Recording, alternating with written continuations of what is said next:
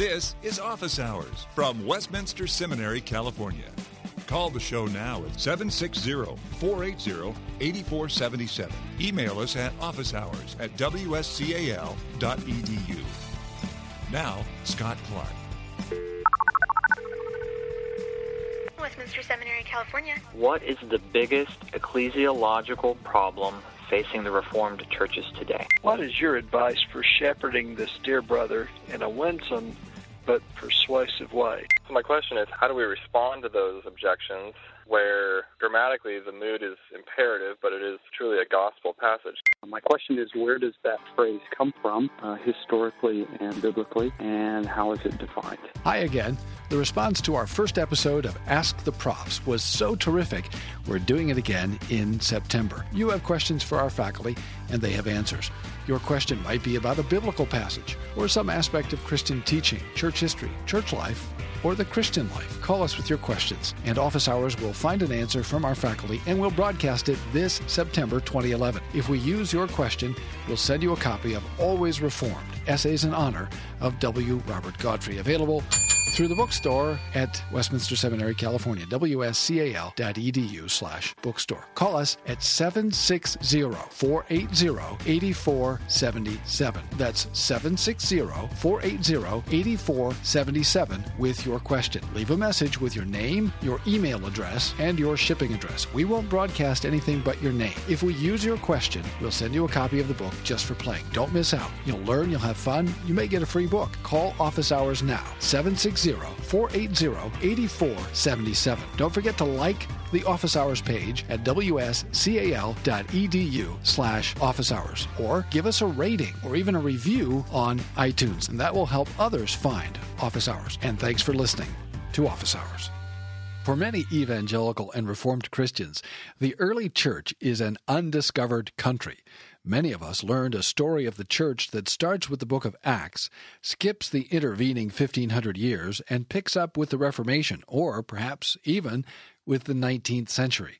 Some Reformed and evangelical scholars, however, have journeyed to the undiscovered country of the early church. And Rich Bishop is one of those who has made a study of the early fathers. He graduated from Wheaton College in 1996 and from Westminster Seminary, California in 2002 with an MA in historical theology. He earned his PhD under Robert Wilken at the University of Virginia in 2009, and since then, he's taught at the University of Virginia here at Westminster Seminary, California, and is presently a postdoctoral research fellow at the Catholic University of Louvain.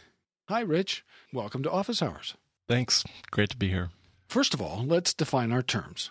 When we talk about studying the fathers, the technical term, or one of the technical terms that is used, is patristics. And people say, I'm interested in the church fathers, or I'm interested in patristics. Who are the church fathers, and what is patristics? What does that mean? The church fathers, I suppose one way to define them would be people who have left written remains behind them and who wrote and led the church in the early centuries of Christianity. So, say you know, second through the fifth or sixth centuries, something like that.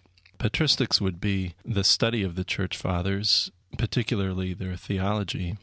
I think there's a broader way to look at the history of early Christianity. Namely, if you think about Christianity, whatever it is, it's at least in part a cultural phenomenon, and that would include not just study of theology, but every aspect of life that Christianity touched. So I think all of that forms a broader context for the study of Christianity. And I mean things like history of architecture and uh, history of art and political history, all that feeds into the discipline of patristics. But patristics itself, I think of that more as uh, studying the theology that emerged from that period. What are some of the different ways that people have approached the study of the early fathers?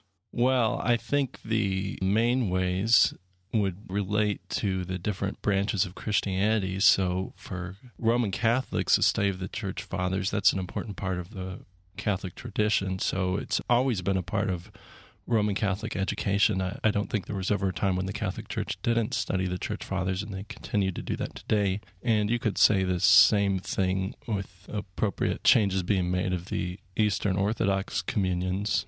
So, the study of theology is one way of approaching the study of the church fathers. Modern scholarship probably takes several different ways to study the church fathers. Studying the history of the theology would be one, but there's also the institutional history of the church, history of early Christian interaction with the political culture of the day, social history, any number of different approaches are cropping up. There seems to be a fair bit of interest among evangelical Christians in the early fathers. How do you account for that, and what do you make of the sort of renaissance of evangelical interest in the fathers? Yeah, that's an interesting topic. I think as evangelical Christians try to locate themselves historically and theologically, they're looking for parts of the Christian tradition to learn from, emulate, claim as their own. And the early church seems to be a period that people are turning to more and more. In some cases, I think it's an effort to get away from reformational debates. So, in other words, to go back behind the Reformation. In other cases, I think it's more just a question of intellectual or theological curiosity about what our ancestors in Christianity said uh, so there are probably a variety of motivations, but those would be a few. You're listening to Office Hours from Westminster Seminary, California. Sometimes evangelicals who have had very little sense of continuity with the historic church come into contact with the fathers and they don't have any other way of reading them than, for example, let's say the Roman Catholic way of appropriating the fathers, if we can speak generically. I understand that's probably a pretty gross oversimplification of things. But as they come into contact with the fathers and they realize that there was a Christian tradition prior to the 19th century revivals and 20th century evangelicalism, they feel like the only way to really reconnect with the history of Christianity and with Christianity prior to the modern period is to become Roman Catholic. So here's the question I'm really trying to ask is studying the fathers sort of a gateway to Roman Catholicism? Or is there a way of studying the fathers, a way of doing justice to them and remaining a Protestant? Well, it certainly can be a gateway to Roman Catholicism because it's happened and is happening. So that's definitely possible. Is there are there other ways to study the fathers? Yeah, if you read Luther, Calvin, or any prominent reformational figure, all you have to do is turn to the index of authors cited in any of their works, and you'll realize that they too read the church fathers. So there must be Protestant ways of reading the church fathers. Of course, modern scholars would like to uh, distance themselves from what they would call confessional readings of the church fathers. So they're seeking a more academic approach. So, yeah, I think evangelicals have a variety of ways open to them, and perhaps because evangelicalism itself uh, lacks a, a long historical tradition or seeks to attach itself to a long historical tradition, it often picks the Roman Catholic tradition. How did the reformers and their successors in the 17th century read the fathers, appropriate them, interact with them? Did they read them well? Are they can we emulate them in that respect, or what should we think about the Reformation use of the fathers? Uh, that's a really interesting and complex question, and one I hope to study more deeply in my career in the future. First of all, I think we could say that there was quite a quite an interest in the church fathers. I think that's been well documented by reformational figures. They probably did not read the church fathers with the methodological sophistication that's available today although they were heirs to the Renaissance, and for their time, they often were making use of the better scholarship available, often but not always. As far as theological inheritance from the early church by reformational figures, I think that's an area that needs to be explored, and I think there are a lot of possibilities. I mean, it's obvious, for example, that Luther was influenced by Augustine and Calvin was interested in Chrysostom but there's certainly a lot more work to do in that area. So I'm interested in that topic and hope to have more to say about it as time goes on. One of the difficulties that Protestants may have, and maybe everyone has, in reading the Fathers is that it's a very diverse group of people, for one thing. In fact, in some respects, speaking of the Fathers the way that we often do, or patristics, might give people the impression that it's a unified body of thought when in fact it covers a large geographic area and it covers hundreds of years of time and it covers a wide variety of personalities, approaches, views. And so there's a lot of diversity among the fathers. As you try to get to grips with a broader field, where does one begin with the study of the fathers? Let's say someone's listening to this broadcast and they're thinking, well, you know, this is interesting, this is stimulating, I, would like to look into this. Where would you tell someone to start? That's a good question. In addition to the other kinds of diversity you mentioned, there's also quite a bit of linguistic diversity, not just Greek and Latin, but also our lesser known languages like Syriac, Coptic, Armenian, Georgian. So, yes, it is a very diverse group of writings, and I suspect most of us will not learn all of those languages. Where to start? You know, probably I would start with primary sources, well known figures, if you haven't read Augustine's Confessions, pick it up and read it. It's a good book. Moving on from there, Augustine has many other writings, but there are other figures you can branch out and read some of the Greek speaking fathers like Chrysostom or the Cappadocian fathers. And these are in English translation? Yes. Most of the Greek and Latin church fathers have been translated into English. Not everything that they've written, but quite a bit. There's a good book series that Routledge puts out and has a book devoted to each, not each church father, but many, with a selection of English translations and good introductions. That's a good way to get introduced to individual figures. Some of the other language groups that I mentioned are less well represented in English translation, so they're much less accessible, but that also means that there's room for people who are interested in patristics to study Syriac speaking Christianity, for example, or some of the other language groups I mentioned. One of the most widely published, widely reprinted, and available English translations of the Fathers is the Ante-Nicene, Nicene, and Post-Nicene Fathers series. Do you have any opinions about the value of those translations? Anything of which readers should be aware if they read the Fathers through those texts? Because I, ask because they're widely available online, they're free, they're public domain people have them on their Kindles, their iPads, their phones, and so forth? Uh, yeah. Well, first of all, they're older translations, so the English is a little bit archaic. I think by and large, they're not bad.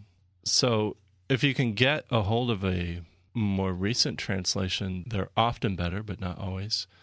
Uh, the other thing to be aware of is that the scholarship, for example, the introductions and the footnotes and things like that, it's quite old, so there's been a lot of advance in patristic scholarship since then. When we come back, I have a question for you, and that question is this.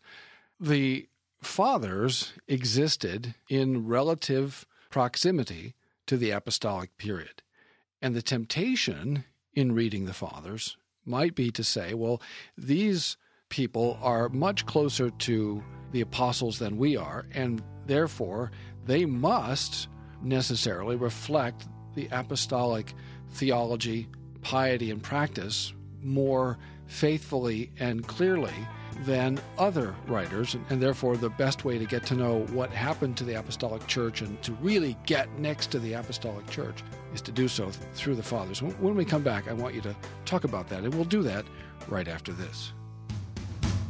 In the 17th century, John Bunyan gave us the character Mr. Valiant for Truth. In the 20th century, God gave us another Mr. Valiant for Truth, J. Gresham Machen, the founder of Westminster Seminary. The spirit of Machen lives on at Westminster Seminary, California, where for 30 years we've been fulfilling his vision of preparing men for ministry and teaching them to be expert in the Bible. WSCAL.edu 888 480 8474, Westminster Seminary, California, for Christ, His gospel, and His church. Yeah, I think that's a fairly naive view of the early church and how history works in general. You know, even a relatively early figure like Origen from the third century, you know, only a couple hundred years removed from the New Testament, but that's still a couple hundred years, and there were very significant changes and differences between Origen's world and Palestine in the first century. So I don't think very many serious scholars of early Christianity think in those terms that, you know, that because you read third century sources that you therefore have a clear insight into what Paul, for example, was saying in the first century. That said, you know, maybe if you go back a little bit earlier into the second century and especially early second century, then you're you're getting rather close to the New Testament, and so I, th- I think you can begin to make some of those arguments that project back to the New Testament era. Also, just in terms of the big picture, when you're thinking about interpreting first century Christianity, I, I think your interpretation has to be able to account for what came after uh, you know, to be able to make it understandable how second and third century Christianity could arise. So it's useful for New Testament scholars or people who are interested in understanding and interpreting the New Testament to know something about the history of the early church, to be able to talk intelligently about what came after the documents in the era they're interested in. Let's back up. I have lots of other questions, but let's back up for a moment and answer some questions about you you did your master's study here at Westminster Seminary, California, which is a seminary that's devoted to the Reformed theology, piety, and practice as confessed, as taught in Scripture and confessed by the Reformed churches in the Westminster Standards and in the Heidelberg Catechism, Belgic Confession, and the Canons of Dort. How did you get from a place like this, and before you were here, you were, you were at Wheaton, how did you get from Wheaton and then Westminster to the fathers, to the patristics? What drew you to the study of the ancient church? I think it probably happened while I was here at Westminster. I knew I was interested in historical theology or the history of Christian thought when I came here. And part of the reason I was attracted to Westminster was because it had a strong program in historical theology. Uh, so when I got here, uh, we had a seminar on patristic Christianity, and I really enjoyed that seminar and the text we read. So, you know, it's it's not hard to get interested in the church fathers. You just have to read them, and that usually does it for a, lot of people who do that. And as time went on, when I decided I wanted to go on to graduate school, I applied for programs in the early church. I also applied for programs in the Reformation period, and I I think I got into the programs in the early church and not the programs in the Reformation period. Uh, but I'm glad I went that direction in studying theology, I think a lot of interesting things happen at the boundaries of disciplines or eras. And reformational theology and the early church are not contiguous in history, but I think that there are uh, interesting connections between the two periods. We've talked about a lot of the difficulties in studying the fathers, but what happens if we don't study the fathers? What happens if we ignore them? Then you end up rather uninformed about insignificant topics like the incarnation or the Trinity or the canon of Scripture. And so these are huge questions. In other words, how we received the Bible that we have, you have to know the story of the ancient church and know the questions that the ancient church was facing in order to be able to give something like a complete account of what happened. How much would it have helped us when the Dan Brown novels came out if evangelical Christians had a more complete grasp of the life and work of the early church? You know, I don't think that there are many serious scholars who take those novels seriously as, you know, important accounts of the history of the early church. I mean, there, there are some pretty laughable historical missteps or misrepresentations but, the, but Christians novels. are facing. I mean, when the Dan Brown yeah. novels came out, when the movie or movies came out, lay Christians who are perhaps not scholars did find themselves in conversation with people who had read the books or seen the movies, and then who would turn around and say, "Well, look, it's been shown that mm-hmm. da da da da da." And so I'm asking if the average evangelical or reformed Christian knew the fathers and knew the patristic, the history of the patristic church, how would we have been better equipped to deal with the challenges created by people like Brown? Yeah, well, I think we could have said, you know, in fact, that hasn't been shown, or, you know, that's not really a credible interpretation of the early church or various historical claims that are assumed or implied in those texts. So, yeah, that would be a good example of how better knowledge of early Christianity could help you avoid, you know, a little bit of sensationalism. I guess you could make the analogy that astronomers have to put up with astrology and historians of early Christianity have to put up with the Dan Browns of the world. That's great. I'm I'm going to use that, but I'll give you credit. I think that's terrific. And there were other obviously essential questions for Christianity that were hammered out, worked out in the cauldron of controversy in the first five centuries of the life of the church. You mentioned Christology, the question of the two natures of Christ. Christians were challenged both internally and externally as to who Jesus was and who he is. And there were critics. Robert Wilken has written a wonderful volume surveying some of the major critics of the faith and of Christianity uh, in the ancient world. And in that volume, the title escapes me just now, he describes some of the criticisms made of Christianity, which really haven't changed.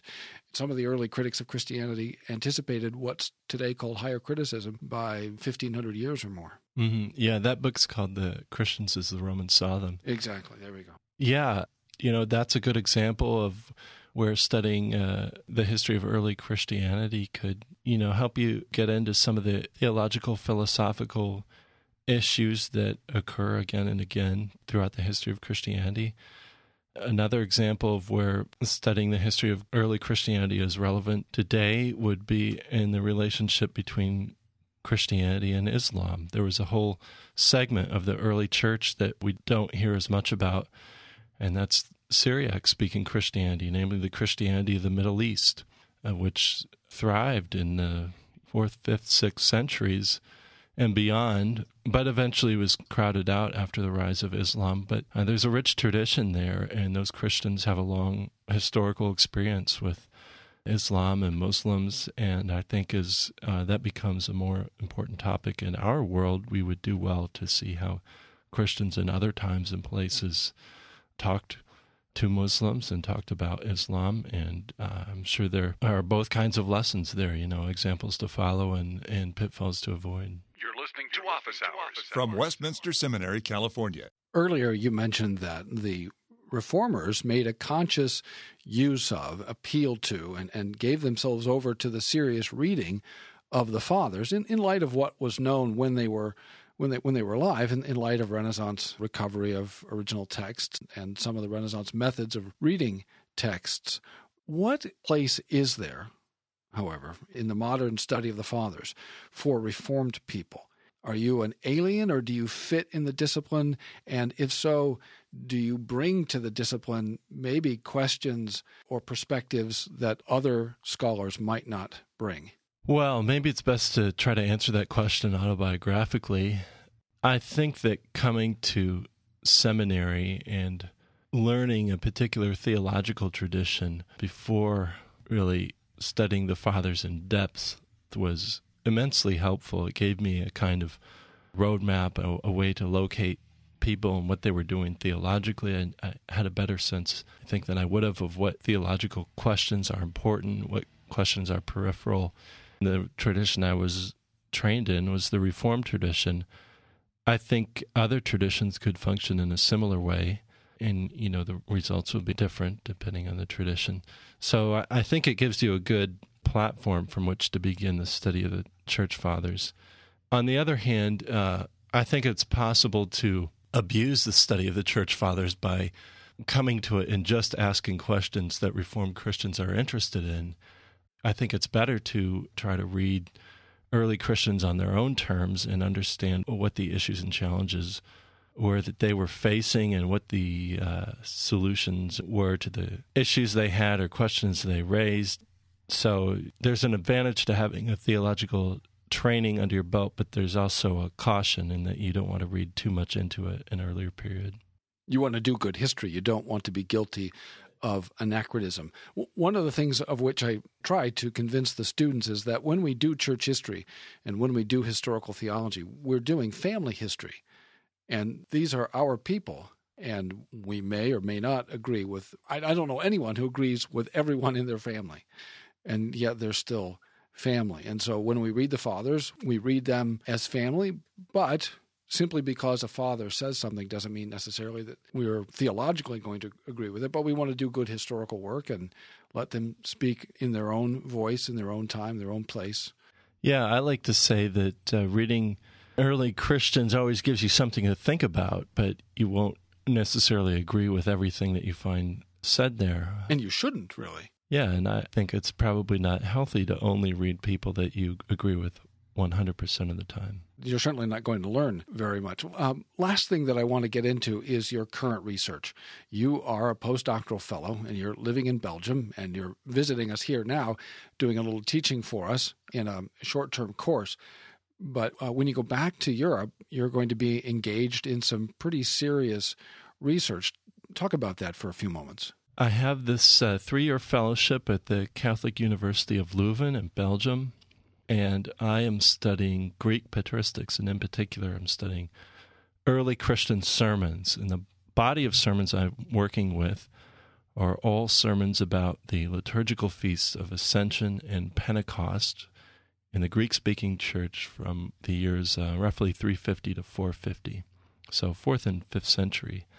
And the task I have in front of me is to translate this body of sermons from Greek into English and analyze them in a series of articles. A couple of the reasons this topic is worth doing. One, sermons, although they've received a fair amount of attention in recent years, are comparatively understudied. In other words, more people have read the theological treatises of the church fathers, while the sermons and commentaries of the fathers have perhaps in the past been neglected a lot has been written in the history of Christianity and the early church in particular about the feasts of Christmas and Easter, you know, the two big occasions of the liturgical year, but less has been done on Ascension and Pentecost, so hence the interest in these sermons. Of course, to Reformed Christians, studying the liturgical year might seem a bit of a, a stretch, but it actually ends up being an interesting uh, place to talk about the Holy Spirit, for example, on the occasion of Pentecost,